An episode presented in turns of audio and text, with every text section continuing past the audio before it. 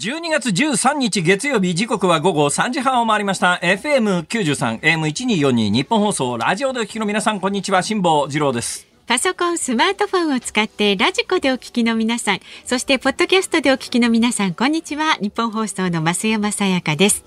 辛坊治郎ズームそこまで言うか。この番組は月曜日から木曜日まで辛坊さんが無邪気な視点で今一番気になる話題を忖度なく語るニュース解説番組です。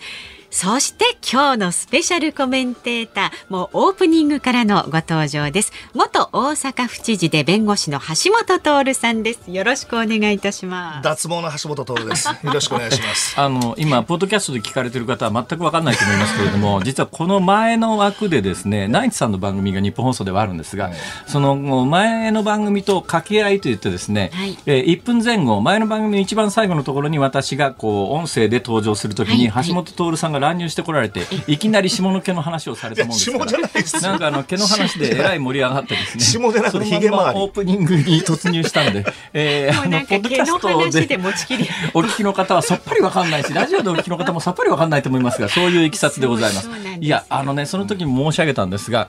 橋本徹さんって、えー、ものすごい勢いで毛が生えるタイプなんですよ。ね、ほっとくとですね、ほっとヒマラヤの雪男みたいになっちゃうんですね、これが。全身毛が生えてきて。ほいで、えー、基本月曜日朝の番組ありますよね。そうですそうです。朝どこで何やってるんですか？フジテレビであの日曜日も朝があって、月曜日も朝の番組とか。まあなんでそんなに稼ぐのかという話はちょっとまた後日したいと思いますけれども、何が言いたいかというと、月曜日の朝にテレビに出るときにはあのちゃんとした衣装を着て、えー、髭もきっちり剃って、ねメイクもして髪の毛整えてテレビ出てくるわけですよ。ところが同じ月曜日のまあこの番組月曜日の午後あの午後のゲストにいらっしゃることが非常にパターンとして多いわけですが、月曜日にここのスタジオに来た時にはいつもなんか武将髭だらけで汚ねえなこのおっさん。辛坊さんの番組には、テレビ番組髭剃ったことなかったんですよ。そうなんですあのやっぱ司会者を選びながらこうやって。おかしいだろそれ。いや、まあ、いずれにせよですね、月曜日のこの時間は朝剃ってたはずなんだけれども一日で伸びちゃうタイプ。ほっとくとねイガグリみたいに髭生えるんだよそれでほんでえと思ったら今日なんかツルツルしてるなって。前回来た時にいらした時にその話はしてるんですが、どうもあの脱毛女性が非常に、女性の間で流行ってて、え電車の中の広告なんかでもやたら目につく、あの脱毛を始めたと。そうです。医療、えー、医療脱毛で、この毛根を焼くんですよね。だから1回やるたんびに10%ずつ毛根を破壊していきますから大体10回でつるつる今だからね20代ぐらいの若い女性って、はい、あの全身脱毛であの普通あるべきところにあるような毛もない人が増えてるって噂ですよね。女性でしょ、はい、あでもそれでもあの介護のこととか考えたらその方が、ね、うん将来で辛坊さんなんか毛がないんでしょ？私ね毛生えない脇毛もすね毛だから脇毛全くないですよ。すね毛全然ないですよ。さっき見たつるんつるんですだけど。ね一応肝心なところの、体の中心点に近いところの毛だけは若干はあるんですけどそれでもまあ若干です、ね、どれぐらいですか？ちょぼっと。それは長さのことですか？面積ですか？ちょびひげ密度ですか？ちょびひげみたいな感じですか？密度ですか？ヒトラーみたいな。ね、まあ、太平洋横断でアメリカに着いた時の私の顎ひげぐらいですかね。あ、結構じゃないですか、そしたら。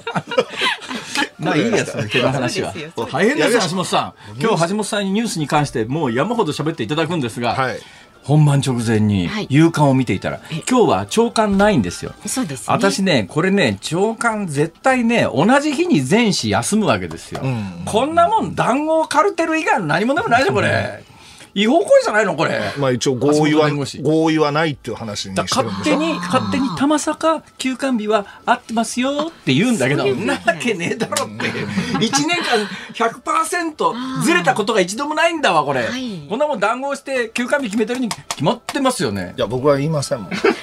なんで？もうそんな新聞的にそんなね、もうメディアをね、敵に回すなんて、そんなことはもう僕はやりませんよ。もう長いものには巻かれろ。えー、ということでですね、今日はあの長官が一般紙全部ないわけです。これどうするんですか、長官ないのニュース夕刊に前の日の午後も含めてニュースが出てくるわけですよ。えー、だからあの休刊日の夕刊っていうのは普段の夕刊よりも若干記事が厚いんですね。で今日夕刊どっと来たんでこの本番始まる直前にずーっと読んでいたら衝撃のニュースがありましてね。これちょっと紹介しようかな。え何ですか？えらいことですよ。はい、えっとね今日長官があったら多分長官に出てた話なんですが。うん事件が起きたのは昨日の午前10時20分頃です。はい。昨日の午前10時20分頃、はい。神奈川県厚木市で、トラックの荷台から牛1頭が逃げ出した。それ朝の番組でやりました。マジですか？ええ。あの、牛が逃げ出して走ってね。牛がなんかね、うん約1時間後に捕獲されたが、牛から逃げる時に転倒するなどして男女3人が負傷した。それそんなに気合い入れて読むやつじゃないでしょ。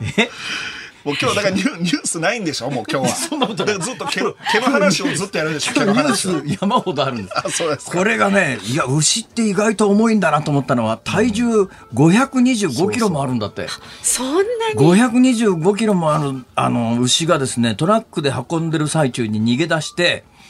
えー、倉庫街などを逃走し、昨日の午前11時15分ぐらいに800メートル離れた路上で捕獲されたと。えー、怪我をしたのは移し替える作業をしていた畜産業者の70代男性が転倒したほか、牛から逃げようとして転んだ女児5歳が軽傷ええ。牛とぶつかった女性70歳が左腕を骨折。あ左腕骨折。結構そりゃ痛いね、それ。はい。ということで、そういう大変な事件も起きておりますび。っくりしますけどね。以上です。あと、今日の夕刊で一面全部並んでるのはアメリカで、トーネードですね。竜巻ってやつですね。これが、まあ、長官があったとしても、おそらく長官レベルでは50人死者だったんですが、おそらく最新情報では100人以上亡くなってるんじゃないの、でもあの竜巻ぐらいの大きさのやつは日本でも発生してるらしいですよ。発生してるしてる、ねえ。知ってるしてるんだけど持続期間が違って、うんね。アメリカのトーネードってやつは、いっぺんは発生すると今回のやつがどうも過去最長レベルらしいんだけど、400キロずっと？進んだらでしいです。一つの竜巻じゃなくてそのぐらいのところを帯状で次々竜巻ができてきて、竜巻で言うとね怖いですね。私ですね、はいはい。実は太平洋横断ってやつに行ったわけですよ。もうほとんどの記憶方の記憶にもないと思います。し 私の記憶からもほぼなくなりつつあるんですがこの帰り晴天がずっと続いて同じ風がずっと続いて何にもすることがなくなるわけです。よ、毎日毎日青ず青い空なんですよ。突然いろんな恐怖が押しかけてきて、その押し寄せてきた恐怖の中で一番恐ろしい想像は竜巻なんです。で北緯10度から20度って基本台風が発生する緯度なんですよ。熱帯低気圧がた発生するんですね。これが統計南度より西側で発生したものは台風っていう名前なんですね。統計南度よりも東側で発生すると、えっと、ハリケーンっていうんですね。インド洋で発生するとサイクロンっていうんですが、発生場所によって名前が違うんですよ。ね。で、その台風が発生するところって低気圧が突然発達することがあるんです。だから、あの、竜巻もできるんですよ。竜巻ってでも一緒のものなんですよね？一緒のものじゃないんでだから基本的に規模が全然違いますよ。だから、あの、竜巻って一つの直径が何百メートルじゃないですか、せいぜい。あの、トーネ、トーネードはそうですね。だからサイクロンとか台風とか、えーうんああの、インドのサイクロンとかってやつは直径が何百キロですから。もう全然レベルが違うぐらい大きさが違うんだけども、瞬間最大風速レベルで言うと、トーネードの竜巻の方が大きいんですよ。だから台風が通った後って、まあそれはもうあの街ボロボロになりますけど、竜巻のでかいやつが通ると、その下のものが全部家ごと空中に浮くんですよ。車とか牛とかそれこそみんな空中に浮くぐらい竜巻の破壊力ってすの上昇気流すごいんだけど、太平洋上で発生した竜巻が私が穏やかに走ってるところの上にやってきたら船ごと空中に飛ばされますからね。ひとたまりもないですひとたまりもないですよいや、面白いじゃないですか。面白い。ニュースになります。ニュースにそれこそ。そうですね。それこそ夕刊のもう5行ぐらいになりますから。ゆ 勇敢の5行になりゃいいんだけど、私が太平洋を走っててそう分かんない。だからね、突然竜巻に巻き込まれて、空中にガーッと運ばれて、で、そのまま空中は飛んでいって、ね、日本の大阪湾に着水なんてのはファンタジーの世界ですから、そんなにうまくいかないんですよ。でね。で、わーっとこう舞い上がったら、何十キロか離れたところの海にバラバラになって落ちるだけですよ。その頃私なんか見るもう、あの、無残な状況になってるわけで、誰も確認ができないんで、あの、鍋ちゃん、この番組が、あの、連絡してて、鍋谷君っていう構成作家が取り持ってですね、衛星携帯電話で連絡するというのを毎日の行事でやってたんですが、ある日突然電話が通じなくなって、今日も電話通じませんっていうのが1週間ぐらい続いて、ええ。そういえば、あの、船から発信されていた位置情報も消えました。遭難したんじゃないですかぐらいで終わりですよ。そういう。感じになっちゃいそうな。はい。だ竜巻のニュースがす私ねものすごく今日うわ竜巻怖えそれそういう心理状態になるのは安定して穏やかな時なんです。順風満帆で全てがうまくいってる時にそういう恐怖心がふっとこう黒雲のように芽生えて心の中にそれがどんどん大きくなるんですよ。だから今の橋本徹みたいに仕事がいっぱいで金がザブザブ入ってきて家庭も平安で、ね、何も不安がないとこう周りが思ってる時にはもしかすると本人の心の中に黒雲のように何かの不安が芽生えてそれが今どんどん大きくなっているかもしれないですね。喜びながら言ってるんですかそれを。今日それあたりをじっくり聞いてみましょう。ね、興味深いですね。はい。では、えー、株と為替からいいですか？お伝えして。今日の東京株式市場日経平均株価反発しました。先週の金曜日に比べまして202円72銭高い28,640円49銭でした。前の週末のアメリカ株式相場の上昇を受けて東京市場でも買いが入ったということです。また為替相場は現在1ドル113円50銭付近で取引されています。さあ、ズームそこまで言うか。この後は週末から今日にかけてのニュースを振り返るズームフラッシュ。4時台のズームオンでは、国民の批判を浴びている文書通信交通滞在費にズームしようと考えています。で、5時台では、北京オリンピックの外交的ボイコットの行方などに迫ります。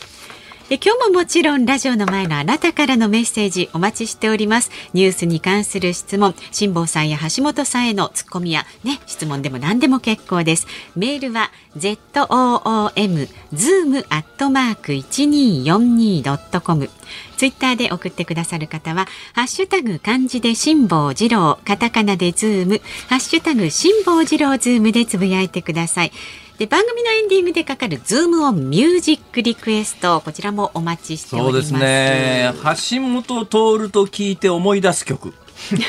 なんだろうか。思い出さないでしょ。橋下徹と聞いてふっと思いつくついた曲は。さあ何でしょう？さあ大体あのこの時間のリクエスト大喜利状態にもなってるんで。そうやってお題を出してそれで本当に出してもらうんですか、いやいやいやいや別にそんなん強要してないですよ。今思いっきりつぶやいただけです思いっきりしてるじゃないですかでもそれたそれ楽しみです。だって僕全然その別に音楽に何にもね、関係してるわけじゃないからそれで思い出すって何が出てくるんだろう。ってねこう見えてもね多分ね無趣味なんだと思うよ。趣味ないんだと思う趣味があったらね司法試験なんか通らないって。大体ね 司法試験受かって弁護士やってるようなやつが趣味持ってるはずがない。持ってるとしたら、中にね司法試験受かるような人たちの中にはですね、とんでもない天才っていうのも何年かに一人レベルではいるはずなんですよ。ね、あの東大法学部だとか公務員試験の上級職試験だとか外交官試験だとか全部ほとんど勉強しないけれども、トップで通っちゃうような天才っていうのがたまにいるよね。いますいますいます。たまにいるんですよ。山口真由なんかそうかもしれないね。ああと医者のなんだっけなあの東大の医学部と受かってて、空いた時間で司法試験受かったっていう。あ、いたいた若い、若い子で。でしかも、なんかイケメンなんですよ。だけどね、そういう人が人格的に優れているかどうか別問題だよ。そうですそれ、それは。イチャホンつけなくてもいいじゃないですか。素直に、素直に認めたらいいじゃないですか。それ、固有名詞出した後、これを言うのは。私は山口真由が性格が歪んでるなんか一言も言ってないよ。もちろんですよね。まあいいや。橋下さんと聞いて思い浮かぶ曲、ね、思い浮かぶ。楽しみですこれは。お待ちしております。さあニッポン放送辛坊治郎ズームそこまで言うか。この後は週末から今日にかけてのニュースを振り返るズームフラッシュです。ズームそこまで言うか今日はスペシャルコメンテーターとして橋下徹さんをお迎えしています。よろしくお願いします。お願いいたします。えあのこれからあのズームフラッシュというのがありまして、えー、この3日ぐらいのニュースをまとめて増山さんが紹介してくださるんですが、はい、えー、ここに来たゲストの方はですねそれぞれのニュースについて一言ずつ喋るというそういうルールになってますから。それではお願いします。自分の責任を逃れてるんですか？一緒にお願いしますよ。さあ週末から今日にかけてのニュースを振り返るズームフラッシュですアメリカがおよそ110の国と地域の首脳らを招きオンラインで開催した民主主義サミットが10日閉幕しました。バイデン大統領は民主主義の価値観は国際システムの中心にあると確信していると演説しその成果を強調しました。岸田総理大臣が11日赤坂の衆議院議員の宿舎から官邸に隣接する公邸に引っ越しました。総理大臣の公邸への入居は民主党政権時代の野田元総理が2012年12月に退去して以来およそ9年ぶりです。国際オリンピック委員会が11日スポーツ界の首脳を集めた五輪サミットを開き外交ボイコットが相次ぐ北京オリンピックをめぐってオリンピックとスポーツの政治化に断固として反対するとの共同宣言をまとめました。林芳正外務大臣が昨日訪問先のイギリスで韓国のチョン・ウィヨン外相と初対面しました。林氏は元徴用工や元慰安婦をめぐる訴訟の解決策を早期に示すよう求めたということです。後藤茂之厚生労働大臣が昨日フジテレビの報道番組に出演し来年3月の開始を予定している新型コロナウイルスの職場での3回目のワクチン接種についてコストを交付金などで面倒を見ることを検討する必要があると語りました。日本人の民間宇宙飛行士として初めて国際宇宙ステーションに渡航滞在している実業家の前澤友作氏が12日深夜放送の日本放送宇宙から生放送前澤友作のオールナイト日本スペシャルに生出演しました。前澤氏は国際宇宙ステーションに12日間滞在し20日に地球へ帰還する予定です。国会では今日から予算委員会が始まりました。岸田政権の新型コロナ対策と経済の立て直しや18歳以下への10万円相当の給付のあり方などをめぐって与野党の論戦が本格化しています。今年の世相を漢字一文字で表す今年の漢字が今日午後2時過ぎ京都市の清水寺で発表され金メダルや給付金の金という字が選ばれました。そこまで言うか。さあ、一個ずついきますか。一番最初のニュースです。えー、アメリカの民主主義サミット。何だったんですかね、これはね。これね、まあ中国、中国に対してのメッセージなんでしょうけど、これでも、オリンピックのあれ、外交的ボイコットって意味あるんですかね？オリンピックの外交的ボイコットですか？あれ、ここの話はもう、オリンピックの外交的いや、そう、触れないんじゃなくて、これは違うところでありますね。これはもう、あれ。3項目目にあるわ。今のフラッシュの3項目目が。あの、うん、国際オリンピック委員会が外交ボイコット、ねはい、オリンピックとスポーツの政治家に断固として反対する IOC は、まあ、IOC はそういう立場なんだろうけれども。だってオリンピックってもともと別に外交なんて必要なかったわけであれになんかいつの間にか外交がひっついてきたわけで外交やめたことでむしろバッハさんとしてはそっちの方が良かったわけじゃないですか。うん、だからね。私はねこう思うんです、うん、私はね、効果はない実実際的な効果はゼロです、えー、ゼロだけれども、うん、でもね、まあ、そういう意味ではゼロじゃないのかもしれないな。あのというのは、こうやって、あんたたちがやってる、中国がやってる新疆ウイグル自治区での振る舞いというのは、国際的な非難の対象になってますよと、世界はそれを見てますよ、監視してますよって言うと、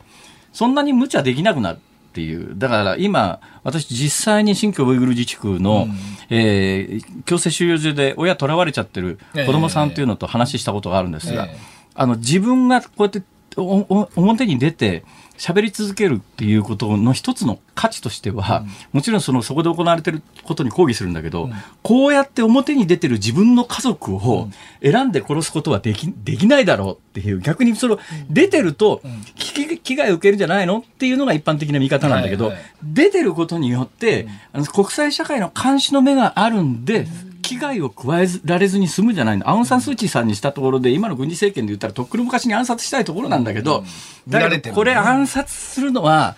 まあまあ、さらなる批判を招くっていうことがあるんで、世界がやっぱり新疆ウイグル自治区の問題に関心を持ってるよということをアピールすることには意味があるんじゃないのかっていう気はするんですでも、それは外交的ボイコットやるんだったら、本当に中国との外交を全部止めるっていうぐらいの意気込みがないと、中国にしたら痛くも痒くもないし、僕、どうせやるんだったら、これ、民間企業のにスポンサー料出すなっていうところまで政治家、政治が言うべきだったと思うんですけどね。だって、今あれでしょ？新疆ウイグルのその面とかそういうものを使うなってことを今民間企業に言ってるわけじゃないですか。人権デューデリエンスっていうことで。で、デュデリジェンスか。で、それだったらそういう、あの、彭帥選手、テニス選手のね、安全がきちんと確認されてないような、いわゆるそういうスポーツイベントのところに民間企業がスポンサー料を出すのおかしいと思いますけどね。だからね、だからね、うん、どこまでやるかなんだけれども、うん、少なくとも、今の中国の振る舞いに関して、全部肯定してないよっていうことを示す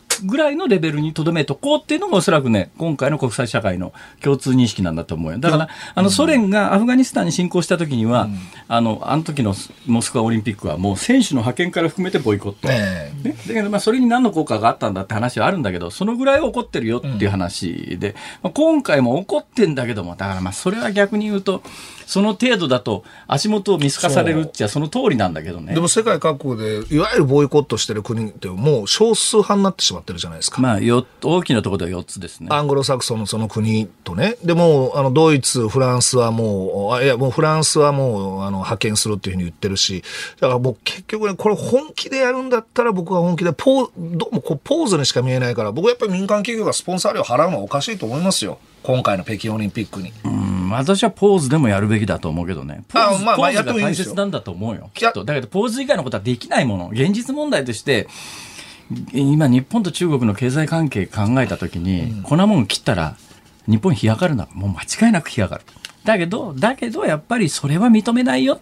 あんたとの付き合いはやめるわけじゃないけれども、うん、あんたのそこの振る舞いは、それ間違ってるよっていうことは、俺は言うべきだとあそうです。だから僕はあの別に今回の対応であの否定はしないんですけどそれやるんだったら日本がだけがこう1対1のマンツーマンの関係で何かやるんじゃなくてこのオリンピックに対してのスポンサー料を出すなっていうことぐらいはアメリカが強く言えばだってスポンサー料を出すのほとんどアメリカでしょ？オリンピックはね。ええー、まあ、そうそう。だから結局今回のことで一番誰が得してるかって言ったらバッハのおっさんなんですよ。俺も大成功で、政治的には本当達者ですよ。だから結局これ、あの、外交ボイコットなんてやったって、バッハさんにとっては、痛くも痒くもないわけですよ。でもともと政治家なんかが来てくれたら面倒だから、来てくれない方がいいわけで、で、スポンサー料は入ってくる。で、政治はもうそれはアメリカの言ってることに、もうそれは全面的に賛成するとか言っておきながら、自分たちがやろうとしてるオリンピックのスポンサー料は全全額確保できる。いや、達者なことやったなと思いますよ。で、彭帥さんのあの安全なんかでも、バッハさんが証明できてるかって言ったら、僕、極めて疑わしいのにね。これだって、新疆ウイグルの面を使うなとか、そういうところと取引するなって、あれだけガンガンガンガン、こう、政治の方が言ってるのに、なんで今回のスポンサー料を出すことに、これ介入しなかったのかなと、不思議でならないですけどもね。うん全然人の話聞いてないでしょ、落書きばっかりして。いやいや、聞いてるんだけどさ、聞いてるんだけどさ、今さ、1、2、3、4、5、6、7、8項目あったのに、一つで終わっちゃったじゃん。え、これ一個一個やっていくんじゃないですか？えー、え、今一個終わったでしょ？いや、だけどもう今これ、あのね、オンエアで聞いてる人とラジコで聞いてる人は音楽が聞こえてくると思いますが、この音楽が聞こえてくるというのは、ディレクターが我々にとっとと喋るのやめろというプレッシャーなんです。でも、柴田さん、スポンサー料払うことは賛成ですか？民間企業は。それは民間企業の個々の判断だから、それに政治が介入するような国であってはいけないと思ういや、だってそれは人権問題がある、そういう、だから俺はそういうところにスポンサー払ってるようなものの商品も、俺は買わないだけの話だけどさ、それはそれぞれのあの会社の判断だからな。あじゃあ、新疆ウイグルの面を取引するってこともいいわけですか？いやだから俺はそういうところの製品は買わないって。個人的には買わないと、うん、だけどそれは今政治が介入して止めようとするじゃないですか。あの中国との付き合いをやめろと政府が言えるかって話でしょ。後ほどということで、12月13日月曜日時刻は午後4時を回りました日本放送から辛坊治郎と。増山さやかでお送りしています。今日はスペシャルコメンテーターの橋本徹さんと3人でこの後6時までお送りいたします。橋本さん、はいはい、引き続きよろしくお願いします、はい、どんどん行かないと時間がなくなっちゃいますからね、はい、じゃあメールご紹介していいですか？町田市のピータンさんですえー、っとね辛坊さんと橋本さんの受験勉強法を教えてください。息子に教えたいですという53歳のお母さん、ね、受験勉強法ね、うん、橋本氏は、えー、最終的最終学歴は早稲田だっけ？そうです。早稲田の整形？早稲田の整形、えー、早稲田の整形？第一望は？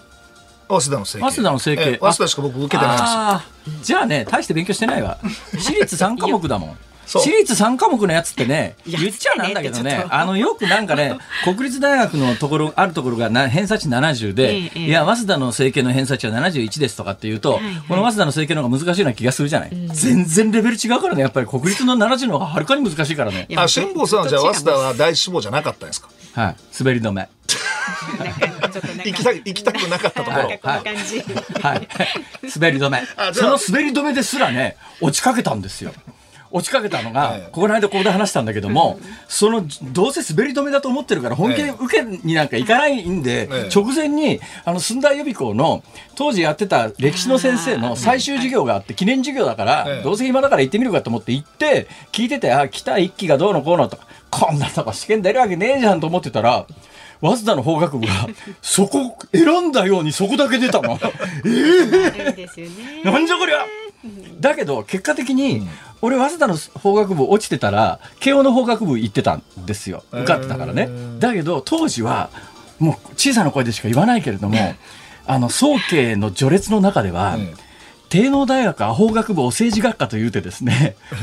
慶応法学部政治学科っていうのが最低ランクだったんですよ。え？ー、もう誰も行かないレベル。慶応といえば経済。ね、早稲田といえば政経。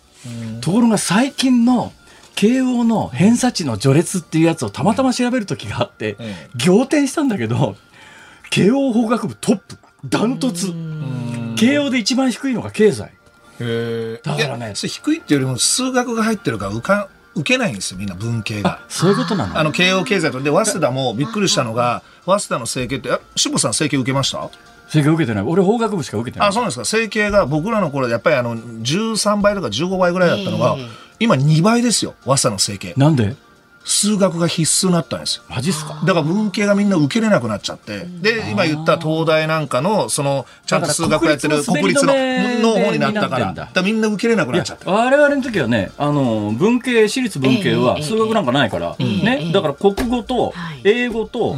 あと社会か、で社会科目日本史か世界史みたいな、で国立ってあの俺が受けた国立って、理科2科目英あ社会2科目。で数に B まであってでなおかつ漢文も古文も全部あるっていうだからそんだけ勉強ものすごい範囲広く勉強しなきゃ、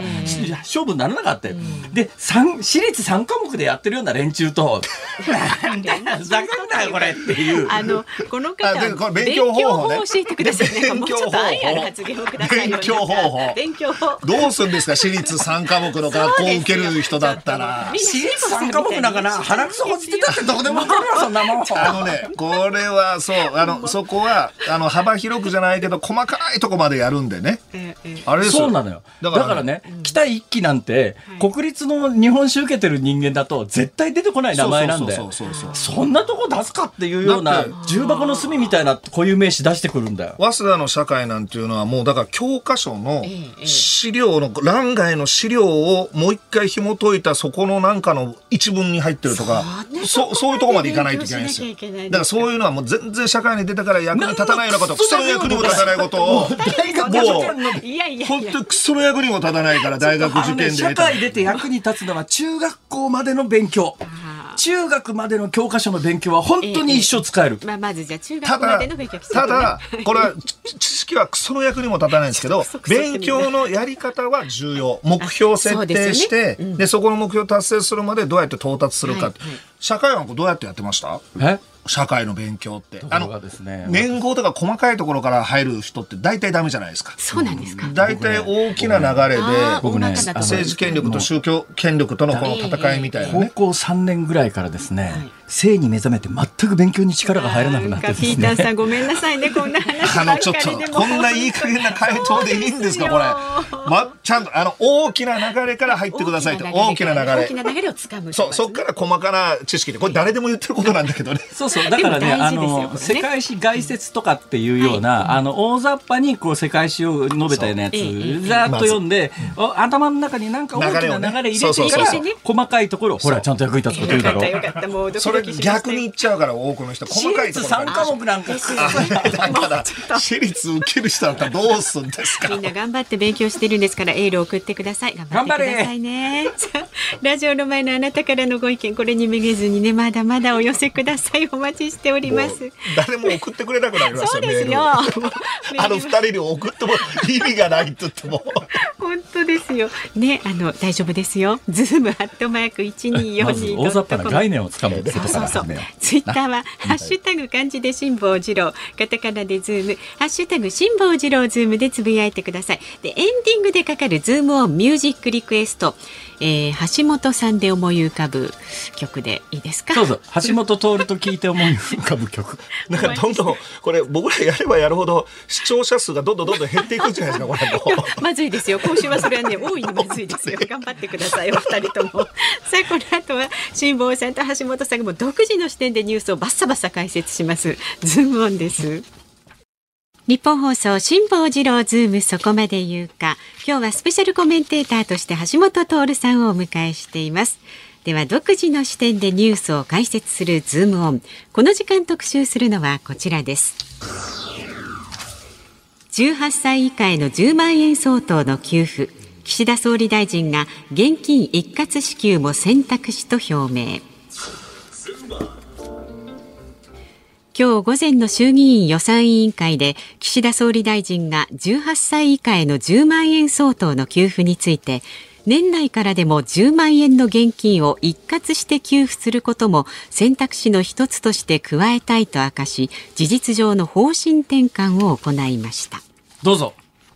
いやだってもうこれしか結論なかったのになんでここに行くまでこんな紆余曲折したのか。だってこれ、あの、実務のことを考えたら、このやり方しかないですよ。クーポン配ったらだって960億円ぐらい経費がかかる。お金だけじゃなくて、事務負担もものすごいかかるから、もうこういう給付やるんだったら、一番、あの、合理性のあるクーポンは何かって言ったら日銀券なんで、まあ、日銀券配るのが一番いいんじゃないですかね。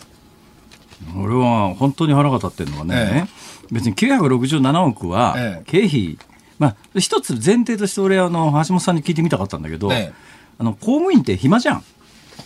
うん忙しいところもありますし。いや、900、これみんながなんで967億円で起こってるのかというと、うん、金額もさることながら、うん、そんなもん公務員がやったらただじゃねえのか、給料の範囲でって、こう思う人多いと思うんだよ。これあれです、あの、事務費って言って必ずつけなきゃいけないんですよ。だから例えば大阪府が市町村に何か事務をお願いしようと思ったら事務費っていうことを計上してそこお金を入れて市町村はそれ使わない場合、この967億円は、誰かのところに帰ってきたりするの？それが、公務員いるじゃないかって言うんですけど、公務員はもう仕事が今あるんで、そこに人増やさなきゃいけないんですよ。そのためにどうせ昼間あの鼻くそほじって窓口にいるからばっか今日は口が悪いですそれは全員が鼻くそほじってるわけじゃないですから一生懸命やってる人たちもいるので糸ようじ使ってる。やつもいるだろうだけど志保さん言うようにねだから経費として本当にかかるその合理的な政策だったら例えば教育クーポンでこれ恒常的にやるんだったら僕賛成です。教育クーポン政策って大阪市でやってますから、一回こう綺麗な5万円の教育クーポン政策なんて意味ないですよ。いや、何が腹が立つって、最初にその教育のためだって言うんだったら、ちゃんと説明して、967億円余計にかかりますけれども、こういう目的だから、そのぐらいの金をかけてでもやる意味がありますって言って、説明するんだったらいいんだけど、なんか967億円かかるって言って世論がわーっと批判したら、いや、あの、現金でもいいです。だったら、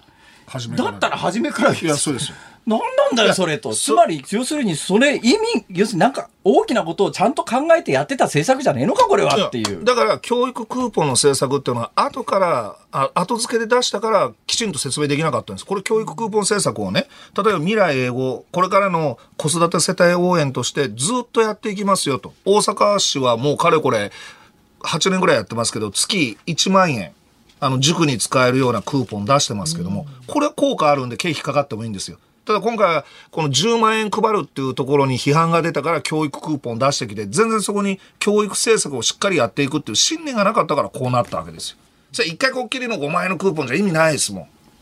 それだったら現金配って、あとは教育のために使ってくださいねぐらいのメッセージで十分じゃないですか？っていうか、もう初めからこれって、あの、公明党との約束でお金ばらまくって決めてたから出さざるを得なかったよね、と。で、まあ、うがった見方をするならば、うん、まあ、年内、あの、予備費で5万円で、来年補正予算であと5万円分、参議院選挙、ずれ込んだら6月ぐらいだから、参議院選挙の直前に、まあ、いや、あの、子育て世代の票をかっぱくためにですね、これ、あの、2回に分けてばらまいてんじゃないのっていう見方も当然あるよね、これ。れ。いや、だから2つに分けた意味も分かんないですよ。だから初めから今回、あれ、えー、予備費でご、えー、出してるでしょ？半分9000億円ぐらい。はいはいえー、補正予算でこれ後で2回に分けずに一括でやればいいわけですし、やっぱりそうなってきたらなんで2回に分けたのって言ったらちょうど選挙前のところに恩恵がいくようにともやっぱり見られてしまうし。で、何、何が問題かって言ったら、今回こうやって批判が出た時に一生懸命前半の年末までは予備費、で、年を明けてから補正予算って言うんですけど、今回予算修正すれば、一括で10万円給付っていうのもできるのにね。これなぜ、なんで予算修正できないかって言ったらあれなんですよ。予算書って全部紙で出さなきゃいけないっていう法律になってるから、修正するのは大変なんですよ。これデジタルだったら簡単に予算修正できるのに。だもう全部がもう不合理。わかんないんだけど、あんまり一般の人気が付いてないと思いますけど、えー、来年度予算って年末に大きな新聞になって、大晦日ぐらいになってくると、語呂合わせも含めてこれだけの、だけどその段階で予算通ってないのね。で、それから国会で審議して通常国会で3月までに予算通すんだけど、過去の例でこの間に予算が組み替えられたことってない、ないんです。つまりもう12月の末に議会通す前に発表されたら、どんだけ議論しようが何しようが中身変わらない。で、国会の議論っているのかって話でしょ。それは僕大阪府知事やった時に予算決めた時に、議会で議論して、あ、やっぱこれ修正しなきゃいけないよねっていうのがいくつもあったんですけど、みんな副知事はじめ幹部が言うのは、行政が修正するってことは議会に負け、負けたことになるんですと。で、これ絶対に修正っていうのはもうダメなんです。いや、なんでって言って、いや、それはもう議会に負けたって。いやいやいや、議会に負けたって、議員はそれ民を代表してるメンバーなんだから、修正するのは当たり前じゃないのと。いうことで、僕が初めて修正かけたんです。大阪府政で。それぐらい行政マンっていうのは、国会とか立法府で曲げられるっていうの。まあこれやられると一個認めてしまうと、それから修正修正がもう普通になってくるから嫌だっていうのもあるんでしょうけど、それぐらいあの行政マンっていうのは自分たちのメンツっていうものにこだわってるんですよ。だからなんか予算修正しなきゃいけないときには、後で補正予算って言って、別の予算を組み直すっていう、これが毎年の慣例になってんだけど、ほんだったら1月から始まる通常国会で延々議論してるのは何なんだと。だからそれ予算の修正がないから国会でやってる議論っていうのはもう、日程闘争みたいにね、廃案に持ち込むかとかそんなことになるけど、ちゃんと修正やりますよっていう土壌ができると、国会の議論も実質化するし、でも修正は、これはもう、現場の官僚たちの気持ちもよくわかるのは、膨大な紙の資料を全部修正しなきゃいけないから。だからあれ、議員の机の上に電話帳10冊分ぐらいバーンと載せられて、誰も1ページもめくめくらない資料が全部残ってるんです。で、僕デジタルにしたか、デジタルにしたかったんですけど、こう法令で紙でするっていうことで決まってるんですって言われて。そこを国会議員ルール変えないから、これ。話戻すけど、967億円なんだけど、じゃあこれ、あの、もう一括でいいですよっていうことになって、現金で10万円各自治体が配ることに仮になったとした場合に、967億円の余計な事務経費はかからなくて済みますよねっていうことになるのかしら？そうです。あの、現金配るのは280億でいい。いや、そこの967億円は、じゃあ、我々に返してくれるの？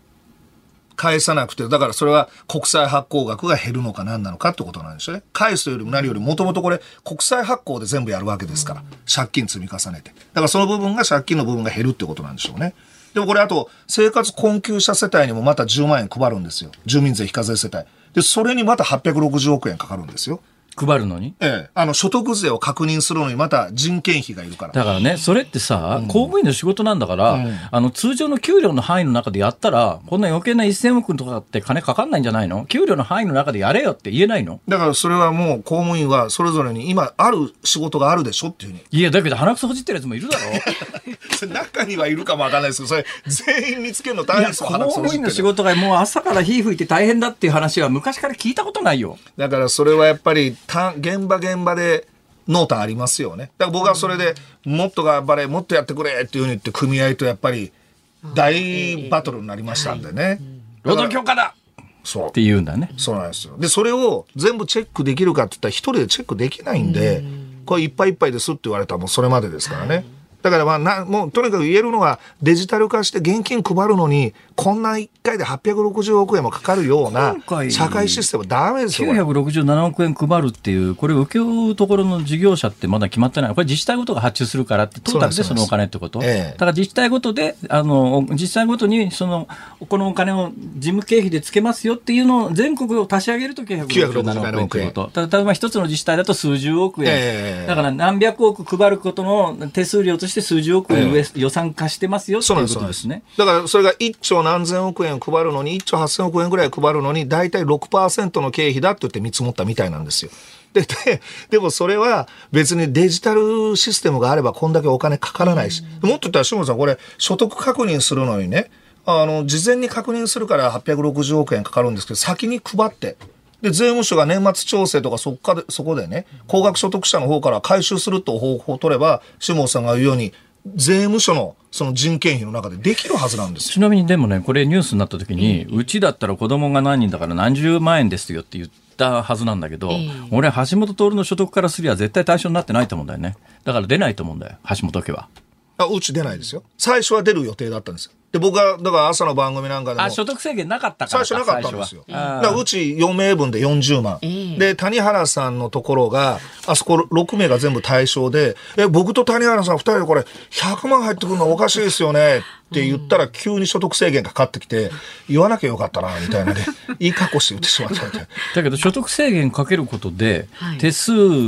手数が増えて、それで経費が増えて、所得制限、この制限だったら、あの所得制限から外れる人間ってごく少数なんで、増えた手数料の方が多かったりなんかしないかぐらいのレベルだよね。大してかん、そう計算したらそうなるかもわかんない行ってこいしたら、全員に配っちまった方が早かったんじゃねえぐらいの話じゃないの、これ。だからそれみんな言ってるじゃないですか。最初にも所得制限抜きに、まず全員に配って、あとは税金、ほら、僕、あの、超過累進課税で、どっちにしろ税金で返さなきゃいけないから、そっちの方が良かったんです。一斉に配って、あとは税で回収する僕はね、だからね、あのー、いや、これ本当考え方が幼稚っていうかな、国会議員、こんな政策立案能力しかないのかなと思って。国会議員、要するに頭悪いんだよ。いや。みんなあれですだから私立文系じゃないですか。ちょっとよっぽど頭悪いな。3科目3科目しか受けてないんだよ俺。私立文系の団体から怒られますよ本当に。バカじゃないそれで言ったらねあの俺長年疑問に思ってて、ええ、これを言うとそれこそ私立文系どころかね、え、命まで狙われかねないんだけど、憲法上さ、うん、私立大学の女性って憲法違反じゃないの？あのー、学校団体にね今回、日大に関して1年間に90億だよ。年間90億。はい、90億って、毎年だよ。日大に毎年90億私学助成が出てるんで、まあ、今回の不祥事があったから、それ、まあ、もしかすると全額、ね、今年なくなっちゃうかもしれないよって話題があるんだけど、でも日本国憲法に、あの、よく読んでみると、これ、それこそ憲法9条と同じだけど、時期通りに解釈したら、私学女性が憲法違反じゃねえのかっていう。憲法89条に、その独立してる団体にはお金出しちゃいけないと、国が。はい、それ独立してる団体っていうのは教育とか宗教とか。それなぜかというと、お金を出すと、口も出てくるから、独立を保てないじゃないかと。はい、でも、その私立の方には助成金出てるし、それから宗教法人の非課税っていうのもね、はい、これも非課税っていうのは、本当税金を取らなきゃいけないのに非課税っていうやってることは財政支援してることになるから、僕だから公明党の、あれですよ、山口代表に、おかしいんじゃないですか？と、宗教法人の非課税ね。独立性害するんじゃないですか？って言ったら、なんかうやめで終わっちゃいましたけども。えー、これ以上、この話に迷い込むと本当に命 いやいや、でも、あくまでも橋本徹が喋ってます。いや、あと政党に対してもやっぱおかしいんですよ。おかしい。だから、ね、政党に対しても。憲法9条だけが議論になるけれども、えー、これ憲法、だから現状を正すのか憲法を正すのかしないと、私学女性なんかどう読んだって、い、違憲としか思えないわけで。だから一応理屈をつけて、独立してる団体じゃないってこと私学女性なんかやめてしまえと。それでね、言うやなんだけれども、その、日本の大学のレベルが、あ、年々上がってるって言うんならいいんだけど、日本の大学のレベルってもう国際比較するともう、ドツボにはまってて、あのトップの大学ですらもう全世界のベスト10の中に入ってこないんで、言っちゃなんだけれども、その学んでる学生もそうだし、大学自体のレベルもそうなんだけど、もう世界的に見るととんでもないことになってて、そこに莫大な税金が毎年つぎ込まれていって、大学自身はとにかく補助金確保するのに一生懸命っていう。なんとかなんないのこれ。いや、だから、教育クーポンとか、維新で言ってたのは、その学生の方に、そのお金は渡して、大学を国立でも私立でも選べるようにして競争原理を働かせるっていうね、うん、そういう教育クーポン制度だったら僕意味あると思うんですよ。じゃあ今大学ってもう競争がないから、だから教授なんかでももう10年前ぐらいのノートをそのまま使って読み上げる授業もあるらしい。だからそれを競争にさらすためには学生にもっとしっかりと大学を選ばせるっていうね。だから大学の方にお金を入れるんじゃなくて学生にお金を渡すっていうやり方だったら僕はいいと思うんですけどね。さて、次の話題にどうぞ。はい、こちらです。文書通信交通滞在費をめぐる改正案維新と国民民主が立憲の提案した法案に賛成。日本維新の会と国民民主党は先週金曜国会内で幹事長会談を行い立憲民主党が提出した文書通信交通滞在費の使途公開などを義務付ける法案に賛成することを確認しました。文書通信交通滞在費をめぐっては与党が日割りでの支給に改める、えーえー、法改正を考えていますが野党側は日割りでの支給に加え使い道の公開を義務付ける法案を国会に提出していました。はいどうぞ。荒い進行ですね、それ。それ。今度、あ、僕の番組に今度来てくれるらしいじゃないですか、辛坊さん、年末にね。そうですね。ちょっと今、この進行方法を学んだ、学ぼうと思ったんですけど、こんな荒くていいですか？どうぞで喋らして、はい、次。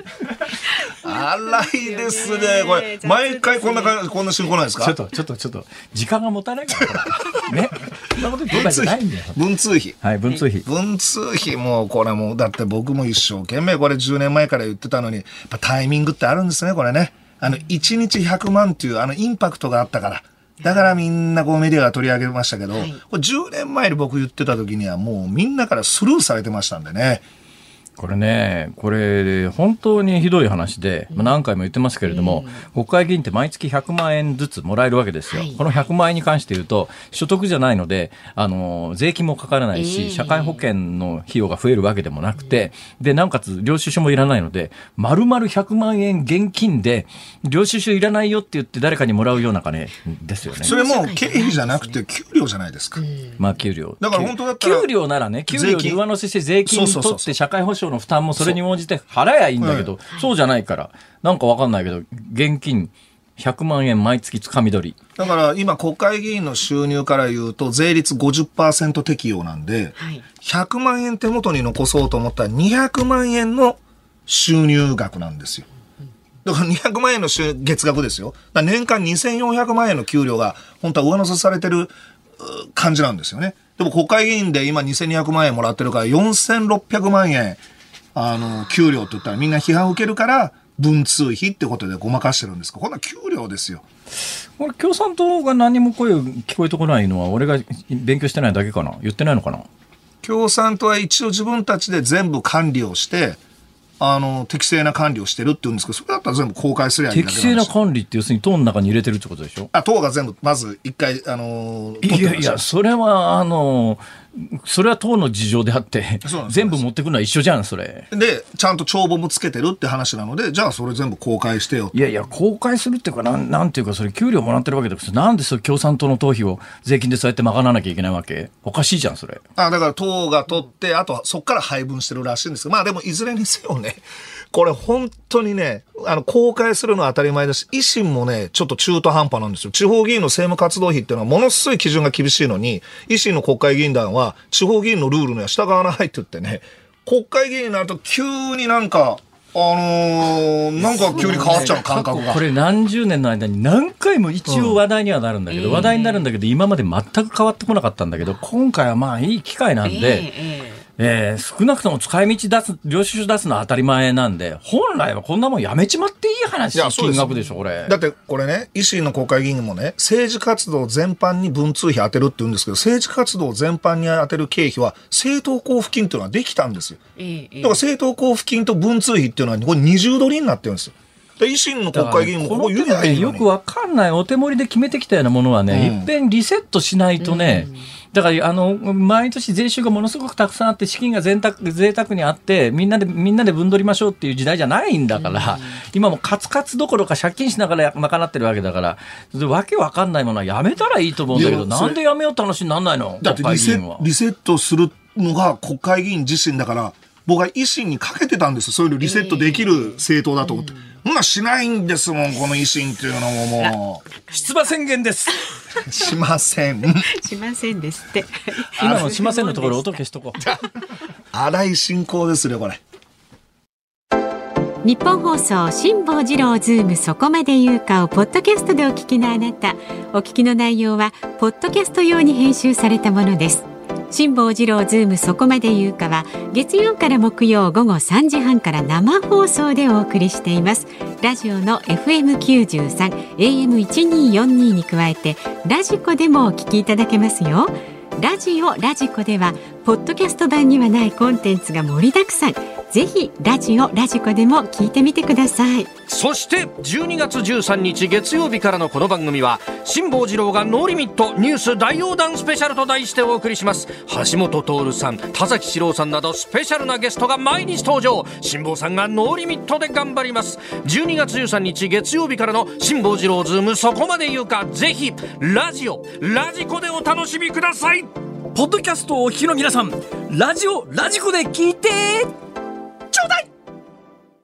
!12 月13日月曜日時刻は午後5時を回りました。こんにちは辛坊治郎です。こんにちはニッポン放送の増山さやかです辛坊治郎ズームそこまで言うか。今日はスペシャルコメンテーターに橋下徹さんをお迎えして6時までこの後お送りします。引き続きよろしくお願いいたします。はいご苦労さんです。今ネットニュースずっと見てたらあさっきの文脈はそういうことだったのかと思ったらなんかあの令和の議員さんかなんかが、うん、大阪のあの教育クーポン、ええ、あれのなんか悪口を国会で取り上げたかなんかしてそれがネットニュースになってたって知ります？あまだ知らないですあそう、ええ、いや令和で議員さんになったなんか大石さんって元府の職員がいるのかな？ああれ僕がほらあのー懲戒、あの、朝礼をやった時に、大阪府知事になった1年目の時に、はい、その時抗議した職員がいたじゃないですか。よくメディアに出てきた。はいはい。僕があ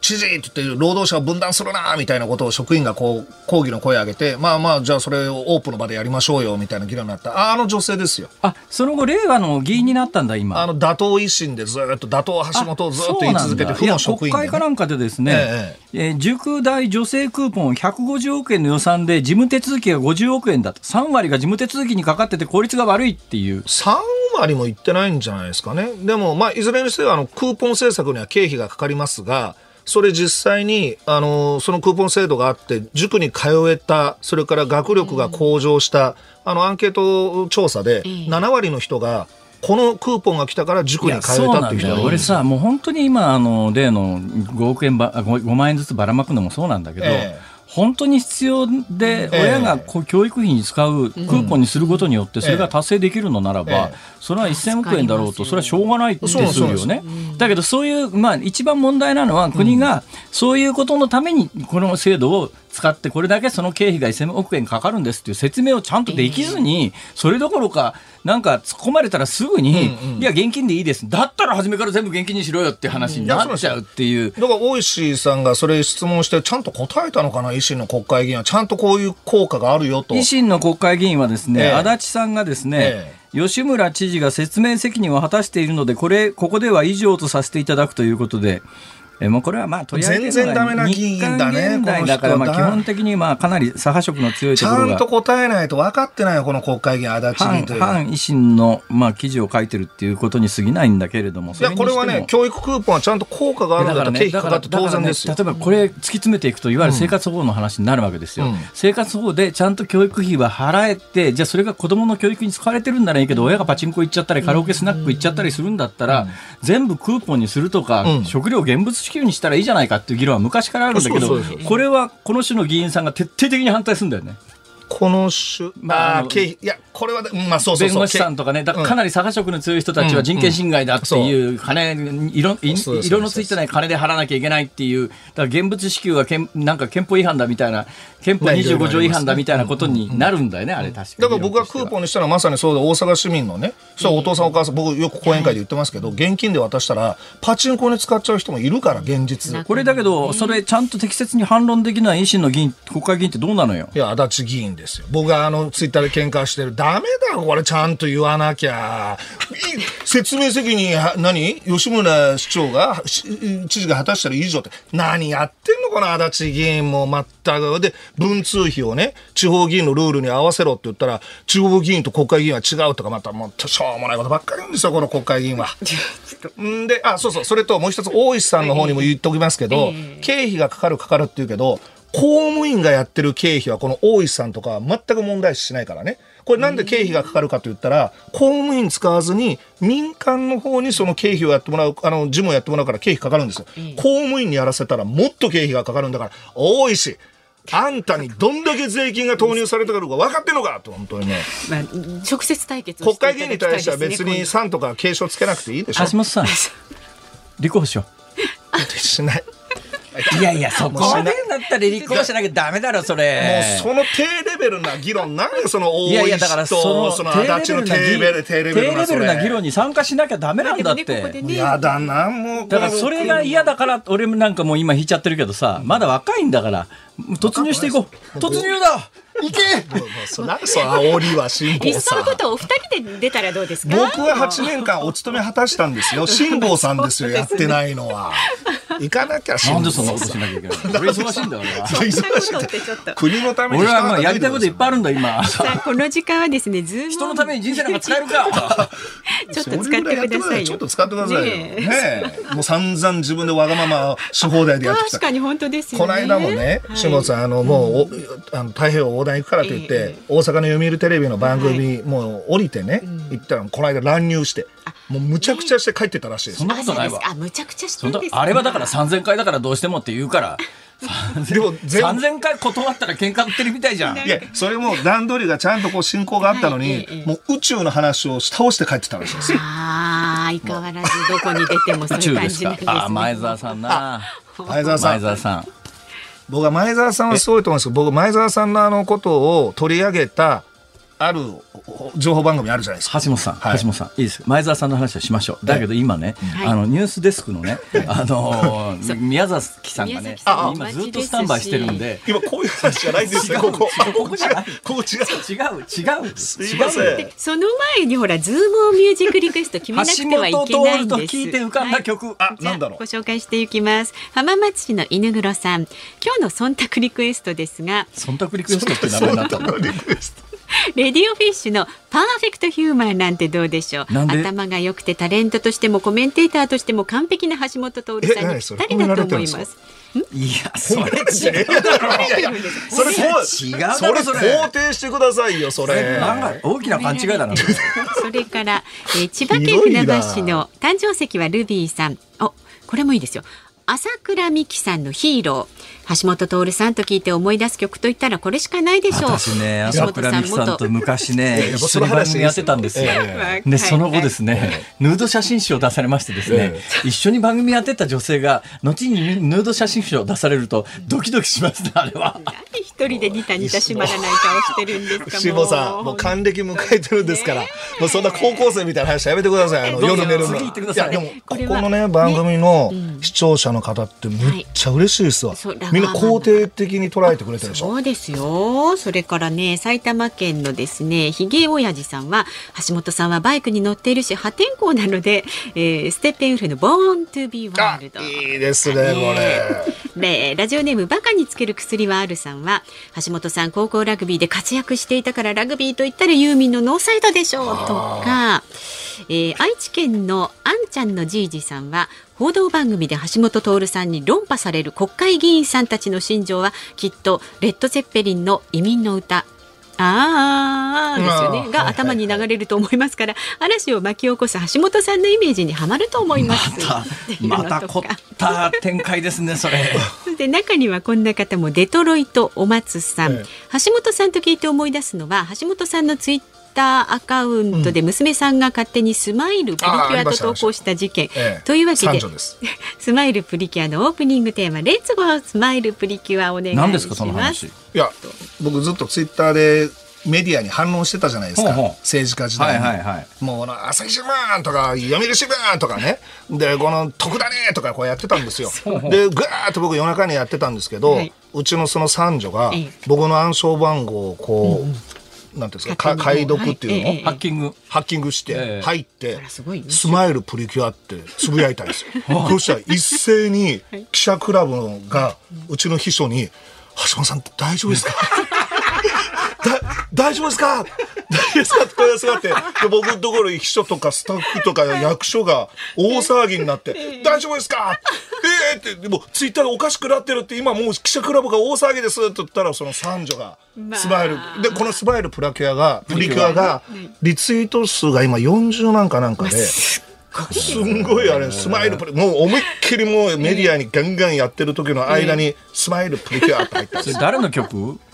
あのプリキュアってあの女の子のヒーローいやプリキュア知ってる。誰の曲？誰？だってそうじゃないとさ紹介できないじゃん。これはアニメの曲でしょ？声優さんですかね歌ってるのはね。まあいいや。はいじゃあ以上ですか。わかりました、はい、はい。それでは的ですね。橋本さん、はい。今までの中で選んでください。あどれどれがいいでしょうどれでもいいですよ。もうそれスマイルプレキュアには行きませんよ。あ行きませんのかい？行きません。行きませんのかもう忖度しません。あれで行きましょう。ちょっとどじゃあ渋く本当に Born to be wild。ああボントビーワールドねステッペンウルフね be は wild。わかりましたはい、埼玉県のひげおやじさん採用です。エンディングでねかけますので、えこれでも6時までですので番組スタッフの方がいいメールばっかり選んでませんそうなんですか？いや当然そうでしょ大体9割ぐらいはボロカス悪口ついてき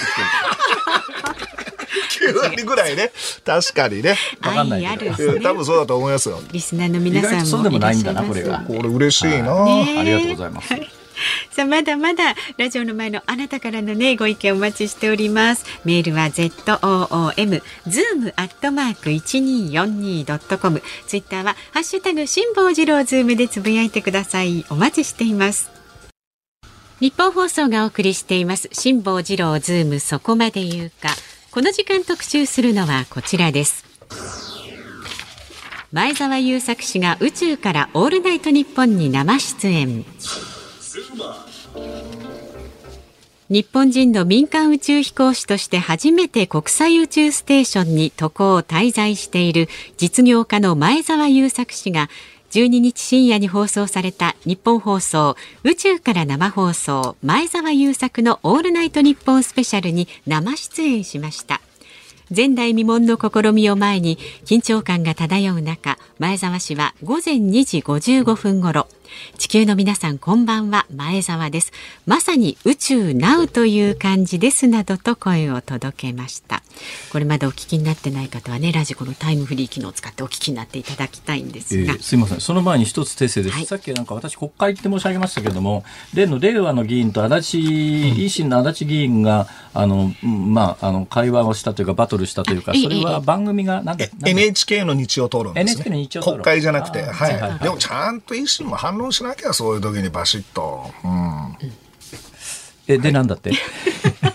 あの、前澤さんのやつ。前い澤さんの話あ前澤さんねや、僕ね、これあの、あ僕は朝の今、情報番組、コメンテーターで出させてもらってるんですけど、やっぱり番組同士って切磋琢磨しなきゃいけないと思うから、他の番組のコメンテーターで、これ間違いだと思ったら言わなきゃいけないと思うんですが、あれってなんか言っちゃいけないような、そういうテレビ界の暗黙のなんかあるんですか？いや特にないでしょ他番組のコメンテーター批判とか？何もそんなところで他番組の宣伝する必要はないという思いはあるだろうけどね。あそこで口に出すとそれを宣伝になってしまうと。いや、うんうんまあそうでも僕ね、今回これはもうね、どうしてもあの、羽鳥さんの、あのー、羽鳥さんの番組名なんだったっけな、モーニングショーの、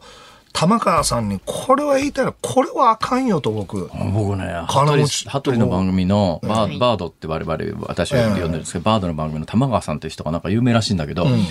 く認識してなくてさ、そうなんです。かなんか有名な人なの？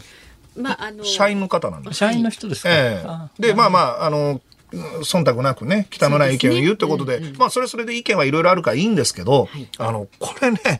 前澤さんのその、まず、そのニュースを番組が取り扱ったわけでしょ？で、番組はそれをコンテンツとして取り上げて、そのことである意味収益を上げるわけじゃないですか、ええ。スポンサー料で。で、取り上げておいて、金持ちの道楽論で興味がないっていうこのコメントはいいのかなっていうかね、取り上げておいてですよ。いや、だからそれも含めて演出なんじゃないの？そうやってそういうことを言うっていうのが、あーじゃあそれだって許される。で、で、しかもまあ僕はだからまあ、とか許されないじゃなくて、ワイドショーってそんなもんだろじゃあそんなにあんまり目くじら立てるなと。もう何を言ってもいいと。う。まあ基本的に、だって俺なんかワイドショーのなんか見てると、コメンテーターの発言聞いてると、本当にこいつらバカだなとしか思わないもん。すいませんね。すいません。その一人でたくす。さん出てらっしゃその一人です。あの、朝も昼も出させてもらってます。ごめん、ごめん、ごめん、ごめん、ごめん、今のは一般論。いやいや、でも本当個別論じゃないし。いや、だから、玉川さんがわざと演出で言ってるんだったら、それでいいです。ただやっぱり僕は金持ちの道楽論ってこれまともに言わさせてもらうとやっぱり前澤さんみたいに自分のお金でやってくれる人がいるから税金も使わずにこうやって宇宙開発っていうものが一歩一歩進歩していってるっていうことでやんなかったらこれ全然進歩ないんでね。僕は前澤さんによくお金自分で出してくれたなっていうふうに僕は思いますけどね。いやお金のある人はね、うん、僕はねやっぱり偉いなと思うのはさ、うん、俺今あの密かに尊敬してる人がいてさ前々からちょっと密かに尊敬してたんだけどさ、うんあの杉良っていう人いるじゃない、はいはい、杉良太郎、うん、あのなんかどっちかというとね自民党政権に非常に近い立場の活動が多かったんで、うん、一部になんか要するにまあ自民党政権の腰巾着みたいな見方が結構杉良さんにはあったあるんですよ。左派の人たちを中心に、ええ。え、でもあの人何やってるかっていうとあの低要するに途上国で学校行けなくてお父さんお母さんもいないようなところの、えー要するに個人みたいなところで百何十人あの養って育てるみたいなことを密かにやってたりするのね。金の使い方としてさ、まあ、杉良さんクラスになると、多分ワンステージ1000万ぐらいギャラが入るんじゃないかと思うんだけど、その使ったは、その金で、まあ、別に宇宙に行くんだってわけじゃないんだけどさ、でもいろんな金の使い方がある中で、それもまあ多分それなんかどっかが抜いたかなんかでバレちゃった感じで別に本人それ自慢してるわけじゃないのに、そういうところの金の使い方で世のため人のためって。ほいであの政権寄りだっつってすごい批判されてんだけどそれは別に彼の思想性で言うと正しいことは正しい間違ってることは間違ってる。金の使い方だってあの批判されたらいいよ偽善だよやってることは。俺のやってることは偽善だって言いながらだけど偽善でもなかなかその途上国の百何十人をそれ育て実実質実施みたいにして育てるなんてことは普通できないよな。だからすごいと思いますよ。でもだからそれはやっぱお金持ちの人がでもどういう使い方をするか俺は金を俺は金毎日金持ちになったらそういう金の使い方をしたい、うん、もうなってるじゃないですかで、なってるのに、下さんは、もう、もう、不動産ばっかりや買ってですね。そういうとこ海渡ったりね。不動産王に今なって、ダメですよ、下さん。不動産買うぐらいだったら、ちゃんとそういうところに寄付してください。で、でも、杉良太郎さんは、いろんなところで、維新は間違いだ。橋本の政治は間違いだってもういろんなところで公言されてあ、そうなの？そうなんですよ。維新嫌いみたいな。話し合った方がいいんじゃないの？いや、維新嫌いだってもうしょうがないかなって思うんで。いや、俺はね、ま、維新のあの、作った人たちとも初めから知り合ってるけど、えー、もう純粋だよみんな。本当に純粋に、大阪このままやったら大阪あかんで、滅びるで、なんとかせないかんよなっていうところの、ものすごい純粋なとこからみんな出発してるの知ってるからね。で、そこでほら、僕がいろいろ予算見直しの中で、おそらくですけども、あの、文楽の補助金を、文楽にダイレクトに入ってる補助金じゃなくて、文楽協会に入ってる補助金を切ったことで、歌舞伎界から落語界から、ああいう芸能の人から、多分猛批判くらだから橋本徹はさ、そもそもだから冒頭言ったように趣味もないし、芸術とか分かんないタイプなんだ分かって僕、僕は歌舞伎と文楽にはうるさいですよ。かなり語僕かなり語れますよ。あそう。そうそう。で、今ここで語ったら全部番組飛んじゃうからやめときますけど。この間京都の、ええ歌舞伎座じゃねえや。歌舞伎座、京都の歌舞伎座。ある？はい、京都の歌舞伎座。あじゃ祇園のなんかあのお店入ったらですね、えー、そこのお店に、はい、なんかあのお忍びで有名な歌舞伎役者さんが来るんだって話で、えー、以上終わり。それだけですか？すごい思いつきの発言ちょっと。荒いですねこれ。荒いですね。荒いですね。ちょっとびっくりしちゃいこれでラジオ進行しちゃうんですね。いやうん。でなんだっけ？えー、で、あ、杉良が維新が嫌い。そうそうそうそうそう。維新が嫌いって橋本が嫌いってことで、まあそれはいいんです。でも、やっぱお金持ってる人が、はい、僕はもういろんな使い方の中で、税金をこの納め、まあ、今の日本の政治ってお金持ちからまず税金取り上げるんですよ。はい、で、官僚が配るっていうことじゃなくてね、お金持ってる人がここに使おう、こういう形で社会貢献しようってことをやれるような、そういう社会の仕組み作りたいですけどね。うん、ね、それですごいいいアイデアが実はあるんだけど、ええどうなんだろう？こんなところで語っちゃっていいのかな、うん、どうぞ。あのね、はい、非常に日本で間違った発想があって、はい、あの消費税は悪税っていう見方がもう完全に浸透しちゃってるわけですよ。ね、そうすると消費税25%の北欧なんて悪魔の国じゃないですか。だけどそんなことはないわけで、えー、だけどじゃあ逆進性があってこれも嘘なんでね。逆進性っていうのはもう消費税に反対する一部の人たちが陰謀で作り出したもんだから消費税に逆進性なんかないんだけどないんだけどまああの、逆進性を口にする人たちは、えー、100万円の、100万円のダイヤモンド買っても、100円の大根買っても同じ10%だってこう言うわけだけど、そうなんだけど、だけど100円の大根にかかる消費税って10円だし、100万円のダイヤ買った人は10万円税金を納めなきゃいけないわけで、逆進性でも何でもないんだよ。だけど、まあ、あの、累進課税の所得税に比べりゃ、確かにまあ、100万円しか所得がなくて、100万円、あ、うわ、こっからがハイライトなのに、消費税でも公平な税ですよ。違う。だからね、公平な税だからそれを完全に逆進性を、グーの根もなくゼロにする方法を、俺は考えたの。編み出したの。何ですか？いや、でももう音楽鳴り始めちゃって喋れないし。後ほど、後ほどね、じゃあこの続き先に喋ります。ごめんなさいね。お話しいたします。日本放送辛坊治郎ズームそこまで言うか。この時間特集その前にさっきのあの消費税の話で結論をつけとかないと。逆進性逆進消費消費税における逆進性の議論を完全にゼロに封印する方法あるんですよ、簡単ですよ。あのね毎年年末12月がいいでしょ毎年12月に全国民に去年実際安倍政権でやったみたいに10万円ずつ全員に返す一律、うん、それも名目を消費税還元とちゃんと言って返す。で、例えばそうすると、3人世帯だったら30万返りますよね。年末に現金できますよね。で、えー、330万円の世帯がありますよね。世帯年収330万円の世帯だとすると、はい、年末に30万円返ってきたら、うん、330万円の年収世帯が330万円全部消費に回して負担する消費税は1年間に30万円ですよね。10%, 10だと。そうすると年末に全員国民に10万円ずつ配ったら、所得330万円の人は消費税ゼロになるんですよ。ね。で、じゃあ、じゃあ仮によ、あの、年収が10倍で3300万円あったとして、3300万円の世帯の人はどうなるかというと、同じケースを当てはめると、3300万円の人は1年間に全部所得に回すと300万円、あの、消費税。払ってるわけですよ。300万円。そこから30万円返ってきますから、実質消費税は9%になる。だから、所あの所得が多くて消費が多ければ多いほど、税率が、その名目の税率に近づいていくけれども、所得が低くて消費量が少ない人は、限りなくゼロに近づいていく。あるいは逆に言って、それ以下の所得の人は、年収がプラスになるっていう。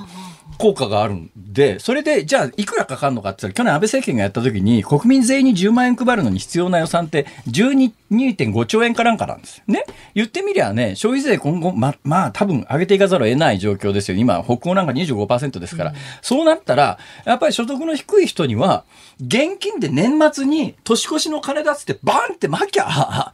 消費税だよ、これは、と。あなたが1年間に払った消費税返すだけだからね。だからあなたの所得だったらこれであなたは1年間消費税はゼロだからっていう、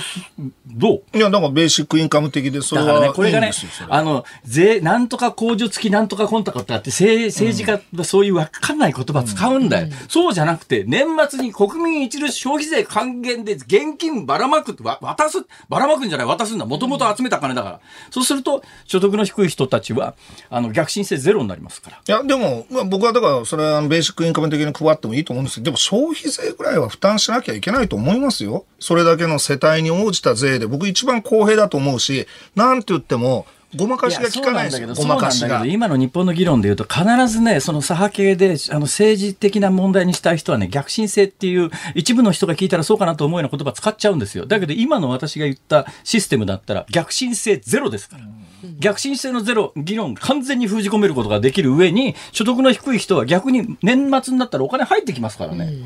どうだこれ？まあ、ただ、あとは、だから、まあ、財、まあ、それだから消費税を上げて、その消費税を上げたその範囲内で、まあ、一部の人に返すってね。だから、僕はそれもいいし、やっぱりその使うって教育の無償化をやろうと思ったら5兆でできるんですよ。子供生まれてから大学卒業するまで無償化をやらったら5兆。消費税2%あれば、完全教育無償の国にできるわけなんで、それぐらいね、僕は政治家が訴えて2%で上げるだけで、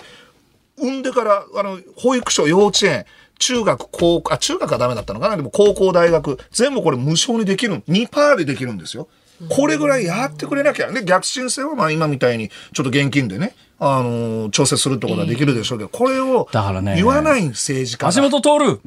国政に打って出ろ もう出ません。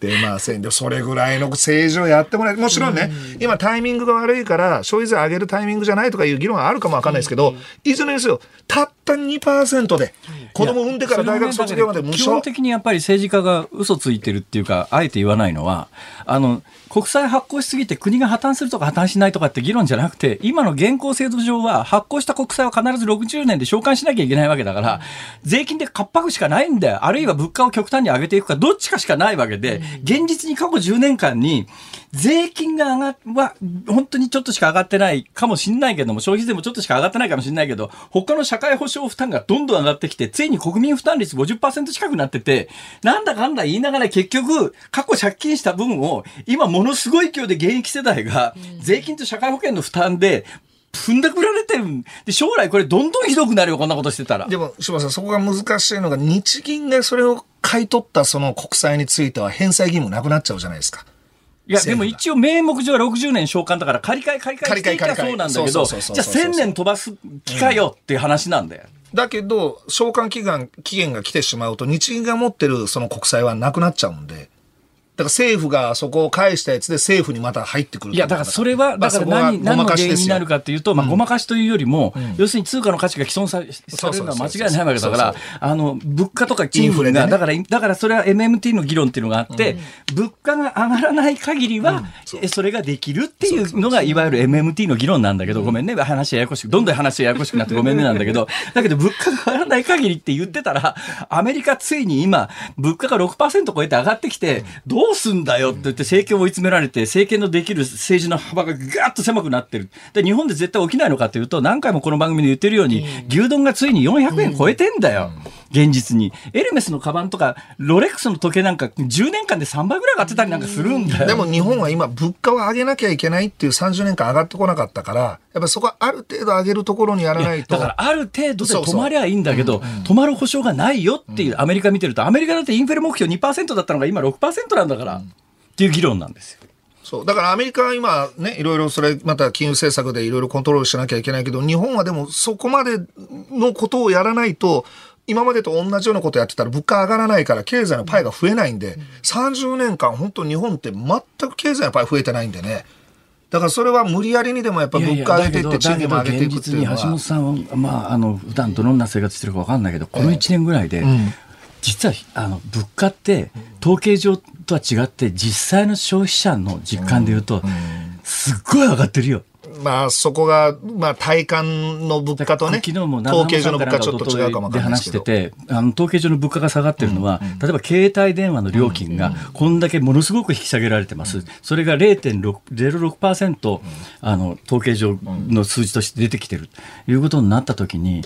実はそんなに甘いこと言ってらんない状況は目の前にあるよって話で、で、俺はだからさっき言ったみたいに、うん、あの、物価が本当に上がらない範囲の中で調節できればいい、それはいいだろう。だけど、そんな甘いことを政治家が口にするなと。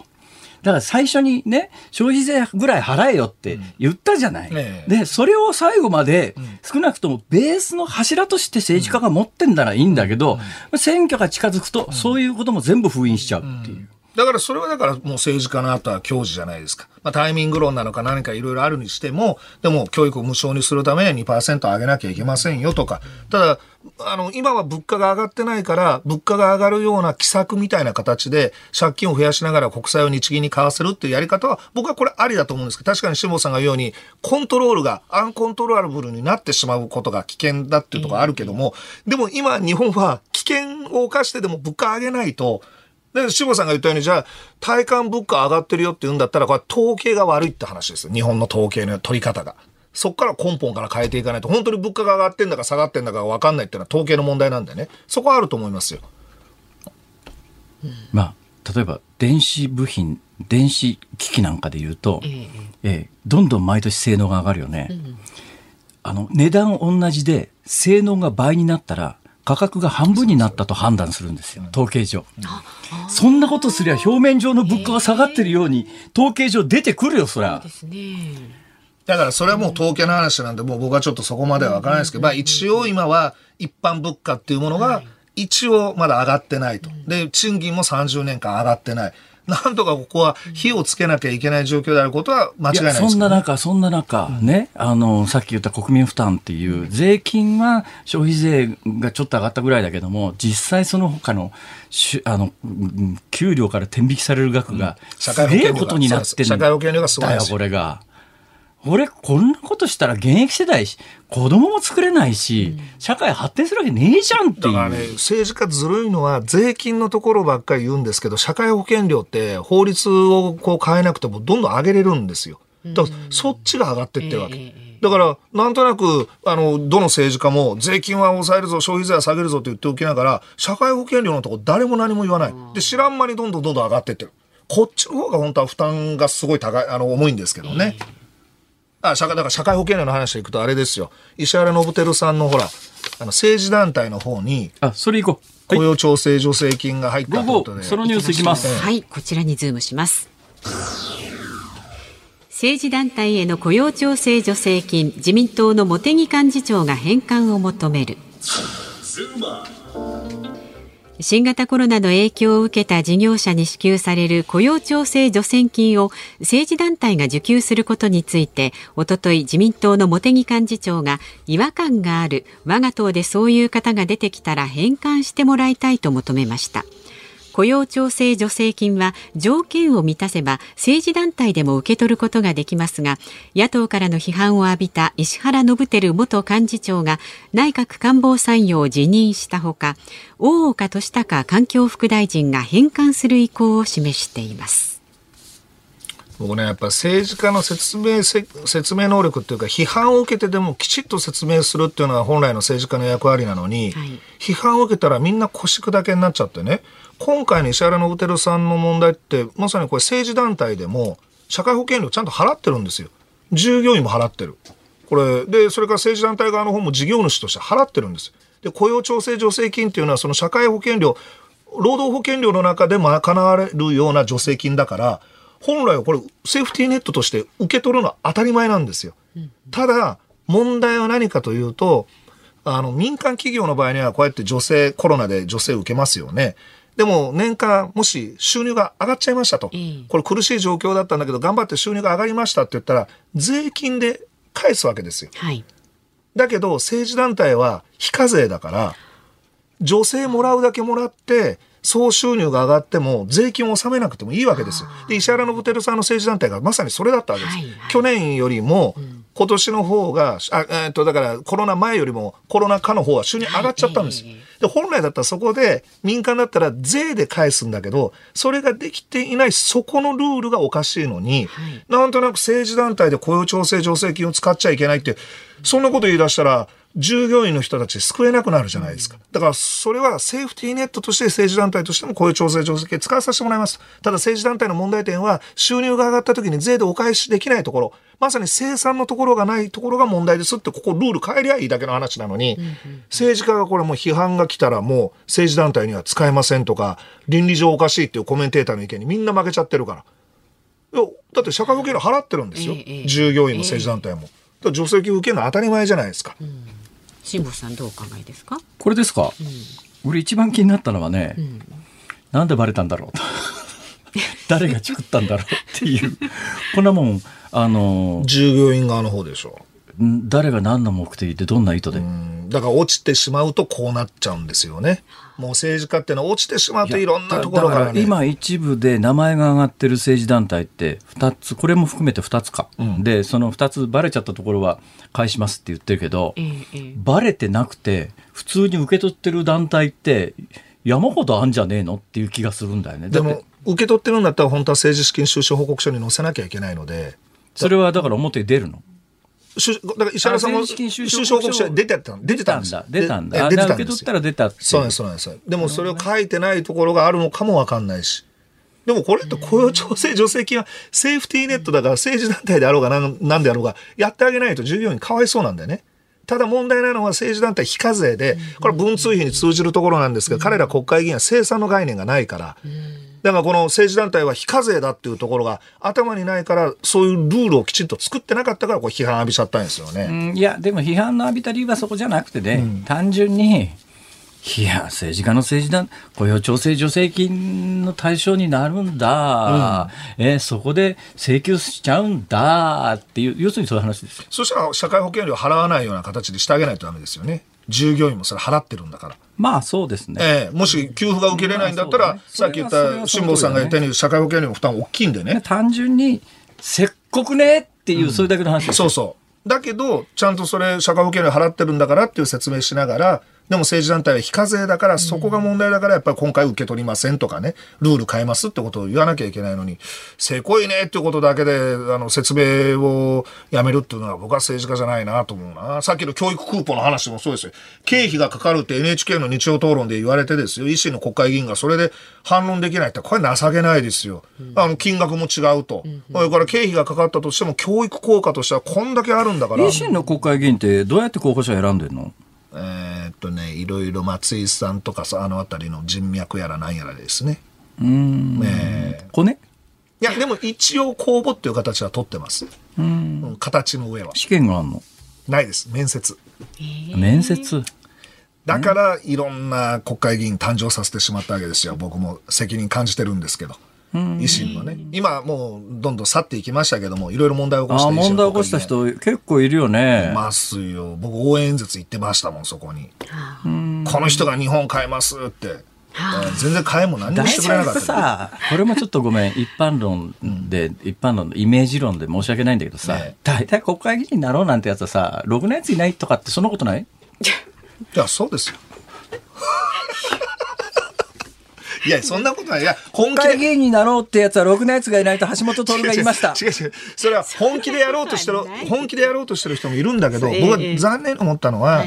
維新とかで改革をやろうと。で、理想を目指してやっていこうっていうことで維新作ったのに、維新の国会議員になったメンバーが、急に現実になっちゃう。やっぱ大阪なんとかしようっていうところから始まったところだから、国をっていうのは国、国会、だから維新が一番最初に国会に進出したのは、大阪都構想やるにあたって法律改正してもらわないと無理だから、そのための、まあ、国会議員であって、その後国政に継続的に参画してみたいなことを、初手から初めは考えてなかったんじゃない考えてないです。だから、吉村さんはそこが賢明だから、うん、俺は日本維新の会の代表なんかやる気ないと。そんなもん国政全体を変えるなんて言ったって、吉村さん知事なんだから、結局国会に行かないでしょ？ということは何？橋本さん、国政全体を変える気が今も全然ない